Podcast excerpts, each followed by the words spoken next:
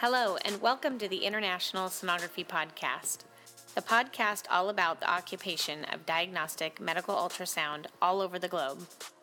I'm your host, Jamie Fujikawa. Welcome back, everybody, to the International Sonography Podcast.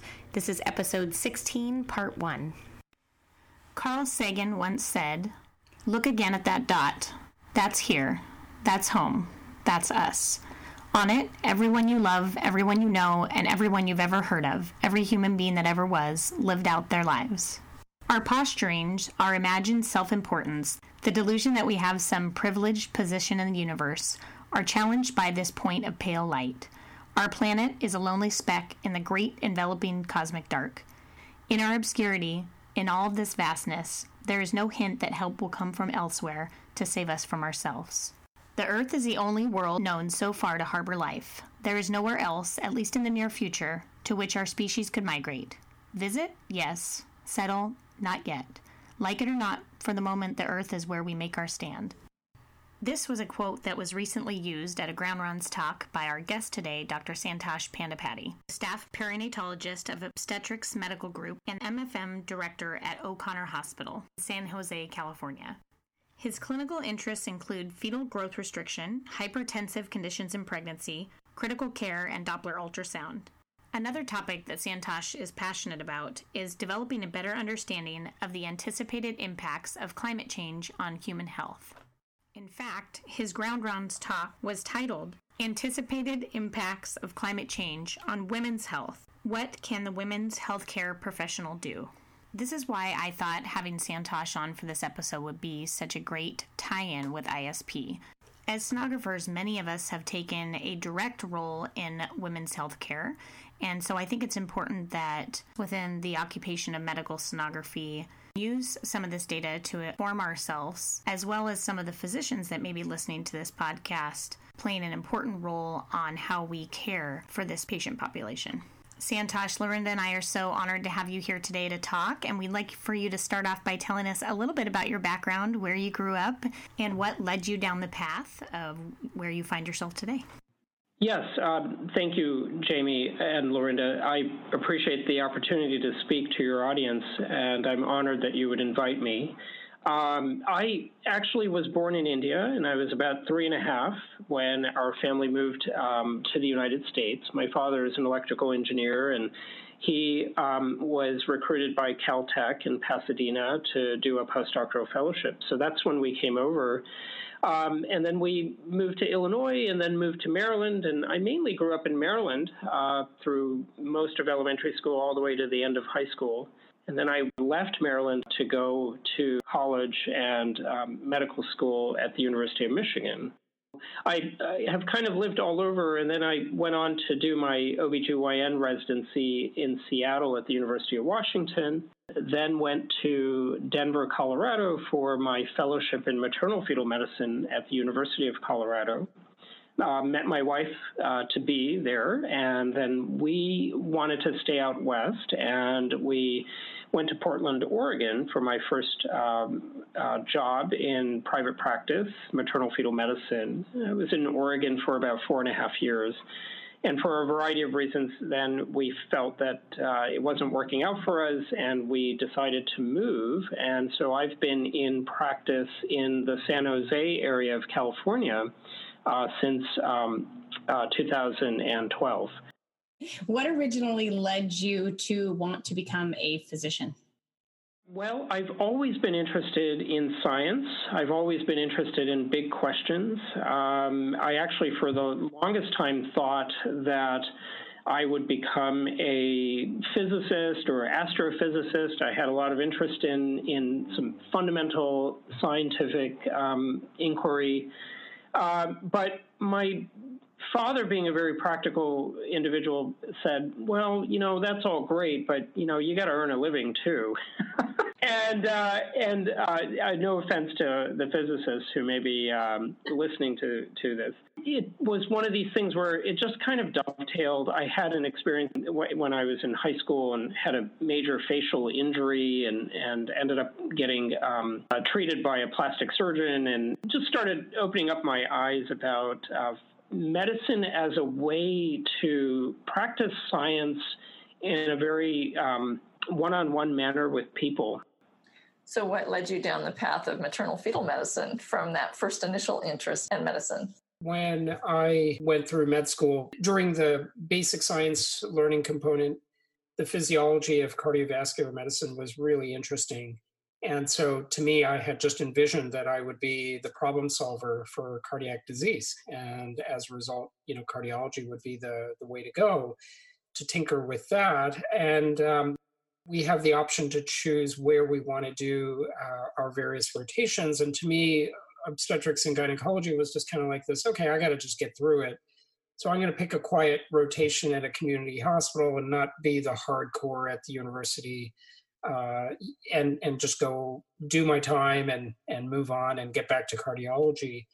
And lo and behold, I ended up um, helping deliver 20 or 30 babies in the month that I was there, and just having a blast. And um, did not expect uh, to have that experience. And I thought, okay, well that's great, but you know this is all low risk and this is all you know fun and it was um, it, you know exciting but on the other hand i thought well this isn't something i'm really wanting to do for a lifetime until i started reading about the ways that things could go wrong in pregnancy so i had all this fun time delivering healthy women you know low risk uh, pregnancies and I thought, well, this isn't that interesting. I mean, this is kind of like you know, you get good cat with a baseball glove and you can catch a ball, right? So it's it's no different. Yeah, and lo and behold, I start reading about the complications and starting to understand, oh my gosh. And what was really fascinating is understanding all the physiologic demands on uh, a mother's body uh, to accommodate this growing organism and all the ways that the cardiovascular system, the, the kidneys, the lungs, um, the hematologic systems, all the immune system, all have to adapt all have to be modulated. It has to be done with a lot of precision. And then it comes to a screeching halt, right? So the baby's delivered and then the placenta's out, and now you have to get back to where you were. Um, and this was very fascinating. And to me, at that point, I was thinking, wow, one, the patients are so much fun. Two, it's a great ability to do a variety of uh, technical skills. So, learning ultrasound, learning prenatal diagnosis, um, learning the operative skills of uh, uh, C-sections and more complicated C-sections, doing cerclages. There was a lot of variety, and it was really fun. And and for the most part, patients are very motivated to for their babies to do the right thing, and um, and there was a clear closure um, you know the story had a beginning a, a middle narrative and an ending uh, whereas as i was thinking about cardiology in general i thought wow you know a lot of this is just chronic degenerative disease and uh, frankly um, maybe not as rewarding in terms of outcomes right so that got me thinking and then at that point i realized i better i better really put my heart and uh, mind into thinking about this and I committed to it. And I realized that at that point, I wouldn't just be doing general OBGYN. I really wanted to do maternal fetal medicine.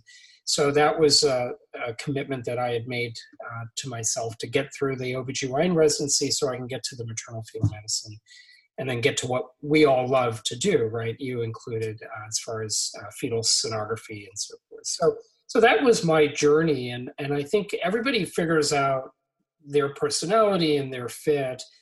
Um, to me, it's just a very unique situation of a lot of ethics, a lot of um, uh, a lot of high risk situations, um, two patients simultaneously that you're trying to balance the interest for the baby and the mother at the same time. Very unique. I mean, there's just nowhere else in medicine that that has those aspects to it.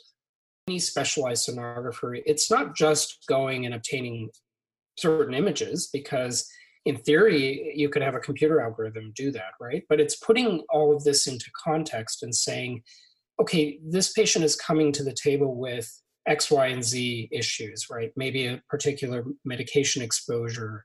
So what do i have to be aware of that i need to be looking at in the fetus? Or maybe she has a medical condition like poorly controlled diabetes. And so i need to make sure i'm focusing on the heart and the spine right and and the neural tube So there are a variety of things. The really experienced sonographers are going to understand the context under which they're scanning. And uh, the best uh, MFM sonographers are the ones who are already kind of anticipating this is what I need to be looking for, find those uh, items, and then are basically coming with that already packaged, right, to the um, to say, okay, here's what I was worried about, and this is what I see and I'm not so sure I can clear X, Y, and Z, and, I'm particularly worried because I know that this, uh, you know, various conditions are going on, and um, it's understanding that, and also understanding over time. Um, you know, this is what I expect to see in the first trimester, second trimester, and third trimester with certain conditions, and understanding how that evolves over time. Sonography is more than just acquisition of images and putting them in a nice package, right? Uh, that that is not what sonography is. We appreciate it. We'll stop for applause on that. Okay, go ahead. it's it's a team effort, and understanding how, as a sonographer, the information you're providing, you're accessing this fetus in this black box, and you're generating these images that are information and which information is helpful, right? And and how does that help the patient and, the the uh, care team figure out what the right thing to do for that patient is? It absolutely is is crucial. Let's jump into the issue of climate change. Recently, during a broadcast on NPR, there was a discussion that we heard with physicians whose patients were struggling with respiratory diseases such as asthma and COPD. Their physicians' perspective, climate change is impacting these patient populations. During this segment, it was noted that the World Health Organization calls climate change the greatest health risk of the 21st century. Obviously, this is a bold and unwavering statement by a respected international organization at a time where there is still debate among the general public of whether climate change is fact or fiction. So, can you speak to this dichotomy that we see, this disagreement um, on whether this is fact or fiction, and what do you know to be true given your research and expertise on the subject? Um, I actually had in residency the opportunity to take one month to research a topic and present a grand rounds lecture. This was a really wonderful opportunity offered by the University of Washington residency program at that time. And I had this interest, I had been reading um, about climate change and human population growth. And um, I had been able to find a mentor um, in the um, Department of Internal Medicine who was actually the husband of one of our chief residents. Who was actually uh, doing research on um, options for male contraception, reversible male contraception. And so he really was very encouraging with this. And I started to research this, and the more I read about this, the more scared and animated that I became. Uh, this was back in 2003, and ever since I've kept up with the lay as a lay individual um, on the scientific uh, uh, developments in this area, especially in relation to human health and what does this really mean for society at large.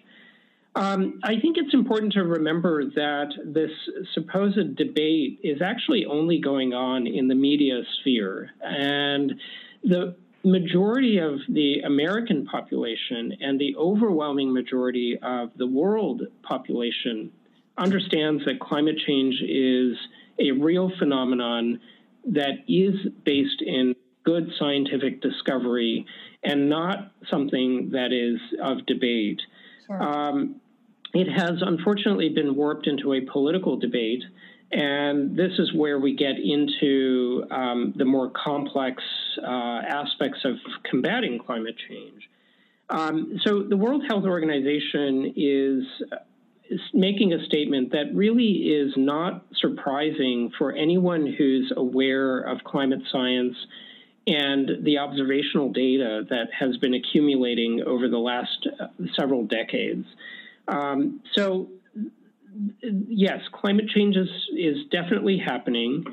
The problem with climate change is, as a topic, is that it is so big and it can become so overwhelming for any individual that often I think it's not so much denialism, but more so just a difficulty in terms of psychologically wrapping our heads around it. Mm-hmm. And it's so alarming that I think it just creates this reaction to create a shell around ourselves to say either we're going to ignore it or you know it's a problem that isn't affecting me immediately at this time and place where I'm at and I think we in the west and in the United States are very privileged most of us to be able to say that it's, it's not a debate within the science community but it's it's a, that so many issues are already politicized that when you go to talk to people about it it feels like a political issue Yes, absolutely. It has completely become a political issue, and it's important to understand the history of why this is the case. Um, it is what we're fundamentally talking about, and I actually think that the people who know that climate science is real, that the findings are real, fossil fuel companies themselves. And this is why they have fought tooth and nail to sow discord in the general public and among politicians. And they have used techniques and strategies that they've borrowed from the big tobacco industry sure. To create the climate that we're in, the political climate that we're in. Mm-hmm. Um, it really is a disservice to the hard work of thousands of scientists.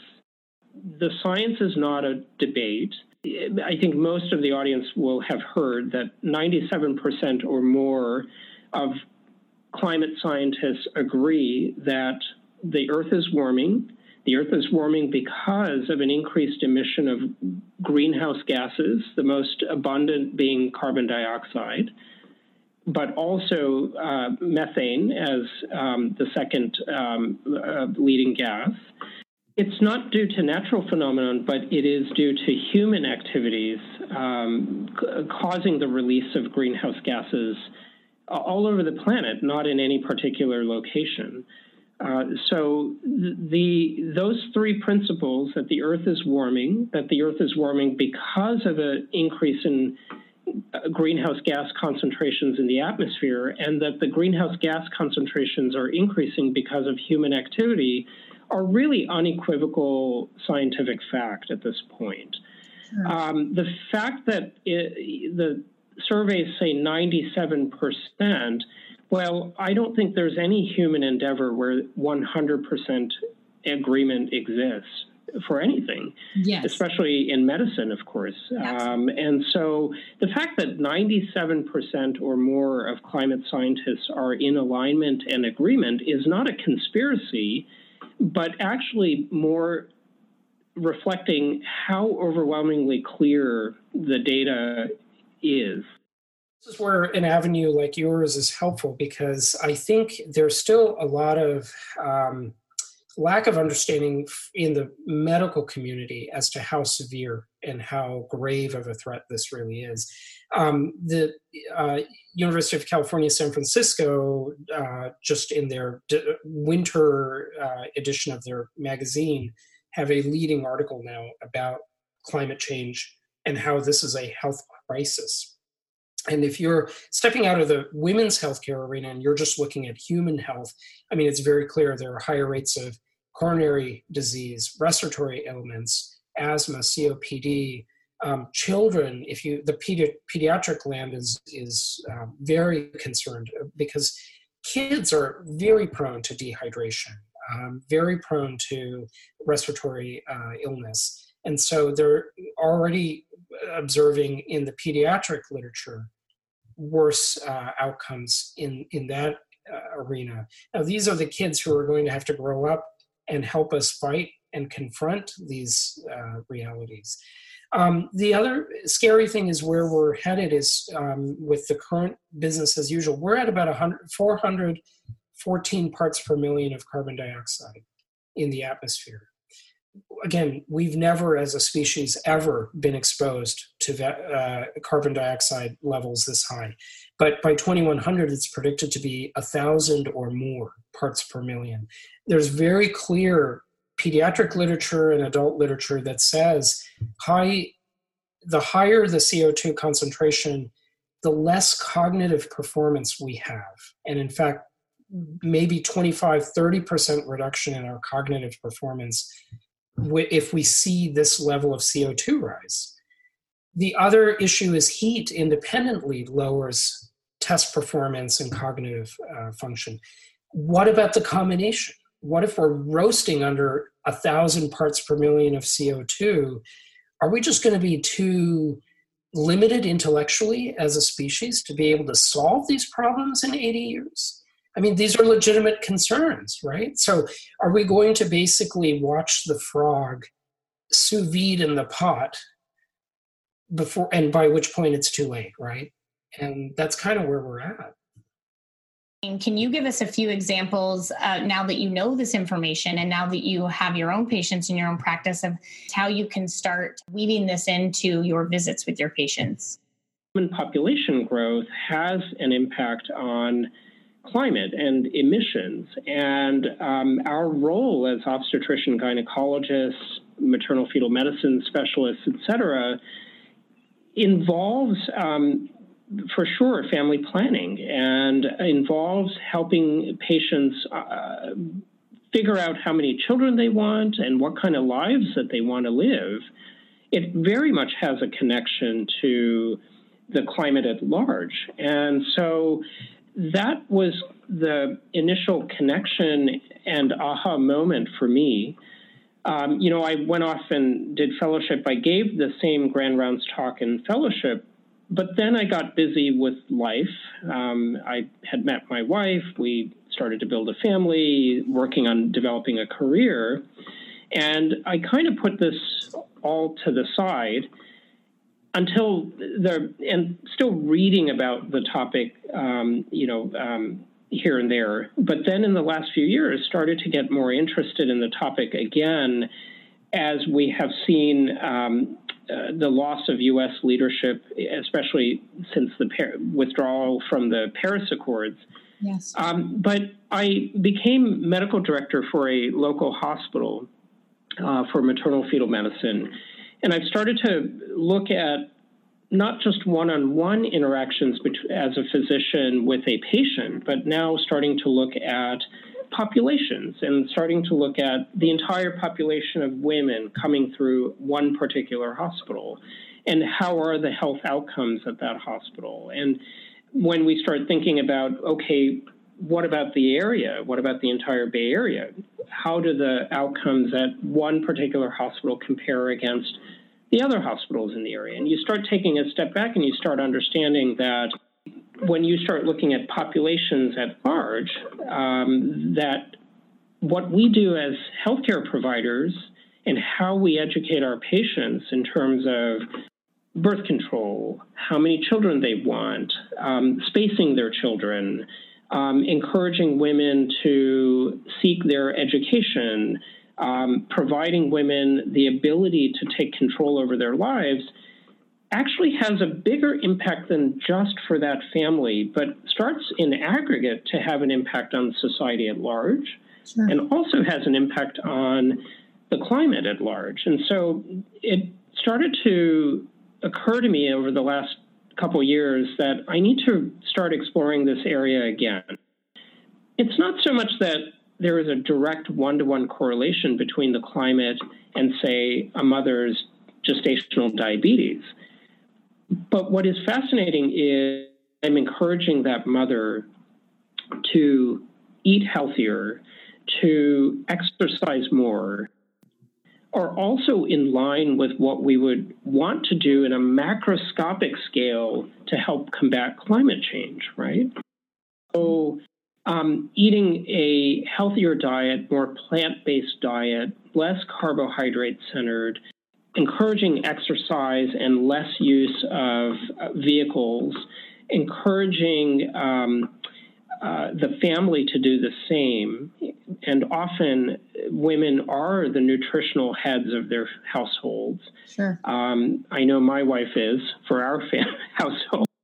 So we start to understand that these are situations where those individual decisions we're making start to, in aggregate, have this bigger impact. And if it's a mother who's had two children already and now she's obese and she's got gestational diabetes, and we're talking about, so do you, what are your plans for the future? Are you really thinking about getting pregnant again, or are you thinking about, um, you know, ending your reproductive career and focusing on, you know, being a mother and um, focusing on your health. And I think in those areas, obstetrician gynecologists now need to be much more aware, right? For example, here in San Jose, we're in a sort of heat wave, um, 100 degree temperatures predicted and having occurred today and predicted for the next few days. Sure. And actually, uh, the city of San Jose has opened up some cooling centers oh, locally, wow. so places where cool indoor spaces. Um, and this is going to become more and more prevalent. And so we know, for example, that the more um, heat waves that a mother is exposed to, we're starting to understand the data is accumulating premature birth, possibly even stillbirth. And so again, right now, I think there's a very heterogeneous exposure uh, for patients. Depends where you are in the world, depends what resources you have access to. If we're allowing climate change to go unabated, 20 to 30 years, this may become very prevalent for most of the population, right? Regardless of your socioeconomic background. Um, so I think that from the standpoint of how does it affect patients, there's a macro scale and there's the micro scale. So, on that microscopic level, I'm assuming that the patients are hearing this. What are their reactions to some of this information? Are they receptive? Are they, you know, totally thinking that this is uh, out in la la land and not reality? This is where I think physicians have a unique role and responsibility. When you're talking one on one with people, these kinds of situations probably are going to become more common over the coming years to decades. When we're giving such recommendations to patients, it's pretty obvious to them uh, because they're living through the weather changes. Um, the bigger topic about climate change itself doesn't come up per se. Um, occasionally, I'll have a patient say, "Yeah, I, it's amazing what's happening with the environment and amazing what's happening with climate," and then we get into a little bit more discussion. I think the area of medicine that right now is kind of at the forefront and experiencing this the most is the primary care, especially the, the pulmonary side of things, right? With air quality, with particulate levels, with heat, all of which can exacerbate respiratory conditions. Um, so we know that eventually it's going to affect every human being in various ways, and probably ways that we won't be able to predict uh, entirely. But patients are quite accepting of um, the one on one recommendations, and they're quite accepting of the fact that it has been getting warmer and that they have to do more careful analysis of what their activities are going to be and when they're going to do these kinds of activities. In California, of course, in this area, we've also been subject to um, wildfires, uh, tragic wildfires, as I think most everyone knows. Yes. And during the period of those wildfires, we had very significant, very bad air quality, very significant levels of fine particulate matter. And these were situations where we were advising patients to avoid being outdoors um, for prolonged periods of time uh, to avoid exposures. So uh, it isn't so much a direct conversation about climate change, but it is a very clear topic in the background. If you were talking to a patient about their treatment of their diabetes, your overall goal would be to jump ahead and look at the prevention of it so that you're not always having to treat it and uh, talking about the air quality and how it affects them and how to stay out of it once it's there. But then for you guys to focus, how can we, you know, overall help the air quality? I think you're hitting on exactly the area that is most fascinating and interesting to me as far as what is the role of healthcare providers in terms of prevention.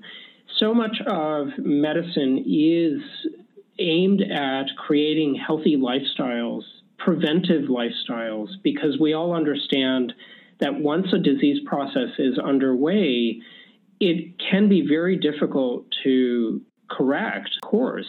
Um, and we often just victim to the, the progress of that disease so the disease in this case, of course, is the climate itself changing because of human activities. And the prevention is also there well within human grasp. This is a self inflicted wound that may become fatal. And we need to go ahead and start aggressively and earnestly um, stopping this self infliction. And we need to start not only doing that, but we need to start doing uh, a holistic repair, right? And so, absolutely, if we can create conditions in the environment and the climate that will minimize fine particulate matter and emissions, that will minimize heat waves, that will minimize drought and water uh, scarcity, that will allow for people to consume nutritious foods. I think these are all going to be way easier and better than trying to find fancy interventions for people who are already sick. The other problem is that this is a moving target. It's important to understand that if no additional greenhouse gas emissions were to occur starting this instant, there is still a momentum and a, a process underway, given all the greenhouse gas that has already been emitted throughout human history and has accumulated in the atmosphere, we are far from any kind of equilibrium. The last time carbon dioxide levels were this high was in the Miocene period, 15 to 20 million years ago, when temperatures were about 4 degrees centigrade higher. Water sea level was up to 40 meters higher at equilibrium, right? So it's at a point in time where things have balanced out. So even if we were to do nothing further for the next thousands of years, we are going to have worsening temperatures and climate. That is if we stopped all emissions as of today right? So we are facing a very, very uncertain future as a human species. And it's not that life can't survive. Life obviously has survived this level of carbon dioxide, and in fact, much higher levels of carbon dioxide. The problem is it just may not be human life that survives, right? Yeah. So, quality of life as well. Absolutely. Um, and the quality of life is going to deteriorate dramatically um, over the next coming decades. And it goes back actually to the very beginning when I was contemplating what career to choose, right? I think the climate scientists have done a wonderful job elucidating what is happening and have done a very diligent job reporting that. What has unfortunately not happened is the activism side of it. And pure science isn't usually in any role of activism or advocacy. However, physicians, healthcare providers, nurses, sonographers, even, right? All are interfacing with other human beings. We understand disease processes. We understand triggers that can cause diseases in this case, we're talking about climate change as the trigger. And we understand the value of prevention. We're also in the role of communication and communication of scientific concepts to people in a intimate one-on-one setting. And I think we're in a very unique role and vantage point where we can bring abstract concepts to people in their daily lives in a very practical manner. And I think this is where the healthcare community at large has started to understand that they need to have a larger advocacy role um, in terms of educating the public and trying to make it clear that there really isn't a debate. And you may debate all you want, but you can't debate physics. And eventually, this is going to hurt everyone's health. Um, and ultimately, that's where it gets people in their hearts, right? So when when people say, "Oh my gosh, this actually has a direct relationship to the health of myself and my family, my children," uh, I think that has a great deal of power um, in terms of let's move on beyond this debate and let's start working on solutions. Yeah, absolutely. As soon as somebody feels like it directly affects them, that quickly gets their attention. I've made the uh, acquaintance of um, the co-lead attorney for a case that you may have heard of. Um, it's called Juliana versus the U.S. government, and it's a case of um, children who are suing the U.S. government for lack of action on climate change because this is going to impact their future health, right? And this may actually, with hope, go to the Supreme Court, and it's currently, I think, at the level of the Ninth uh, uh, Circuit Court. And so, actually, the co lead counsel lives in the San Francisco Bay Area, and I happened to meet with him uh, a month or two ago. And we were actually just emailing about this very issue this morning because when you take, for example, storms, and you say, um, is the storm due to climate change? it's not so much that whether the storm happened or not due to climate change, it's just that there's a higher frequency of storms. And then among the storms that occur, there's a higher precipitation amount, there's a higher wind intensity, there's a higher impact factor, essentially. And now there is a very robust attribution science that has developed that can factor that in. They can run the climate model or the storm modeling with and without climate change involved. And they can say, look, this hurricane is 30% more intense because of climate change. Were climate change not a factor, it would have been that much less damaging, right? So we're not quite there with healthcare, but we're starting to see the beginnings of this. And so we understand that statistically, with more particulate emissions from fossil fuel combustion, we understand with more heat that statistically we're going to start to see more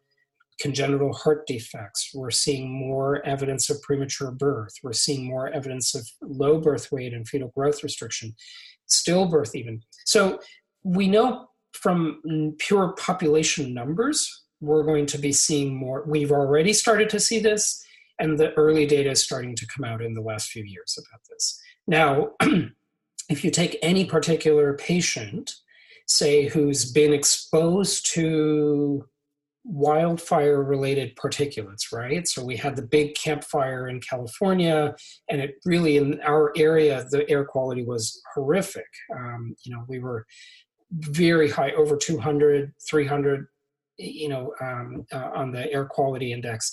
So if you take a pregnant mother who is exposed at that time, and let's say six months later she's delivering at 32 weeks because of premature birth uh, having premature labor can we say that that was directly caused by her exposure to the wildfire smoke we're not there at this point right? What we can say is we can look at the population in a whole and say hey there was a slight uptick in the premature birth rate you know after you controlled for other factors. Now i'm thinking that we're going to be getting to the point where we can start to say well for this particular mother her premature labor she might have delivered prematurely from premature labor anyway but her premature labor started three weeks earlier than it otherwise would have right and so that's where we're starting to head so this attribution science that has developed in the climate modeling and weather forecasting starting to creep into other areas. And it will be interesting to see where that heads in terms of human health. But what I always uh, harken back to is how much data do we really need? And it's not the hard numbers that matter to me because it's a moving target, right? The climate is going to keep heating up. CO2 emissions are continuing to rise. Right now, we're on a business as usual path So, whatever numbers we have from a study from 2019 will immediately be outdated by 2025, right? I mean, the reality is that is going to keep worsening. So, it's not so much that we know, hey, there's going to be a 30% higher, well, that's today, there's a 30% higher rate of a congenital heart defect. It might be 300% higher, you know, a decade from now, right? I mean, are these numbers we want to play with? Santosh, this has been such a wonderful, informative discussion so far today, and we look forward to learning more about the impact of the environment on women's health. For our audience, please join us for part two to hear more of Dr. Pandipati. Until then, take care.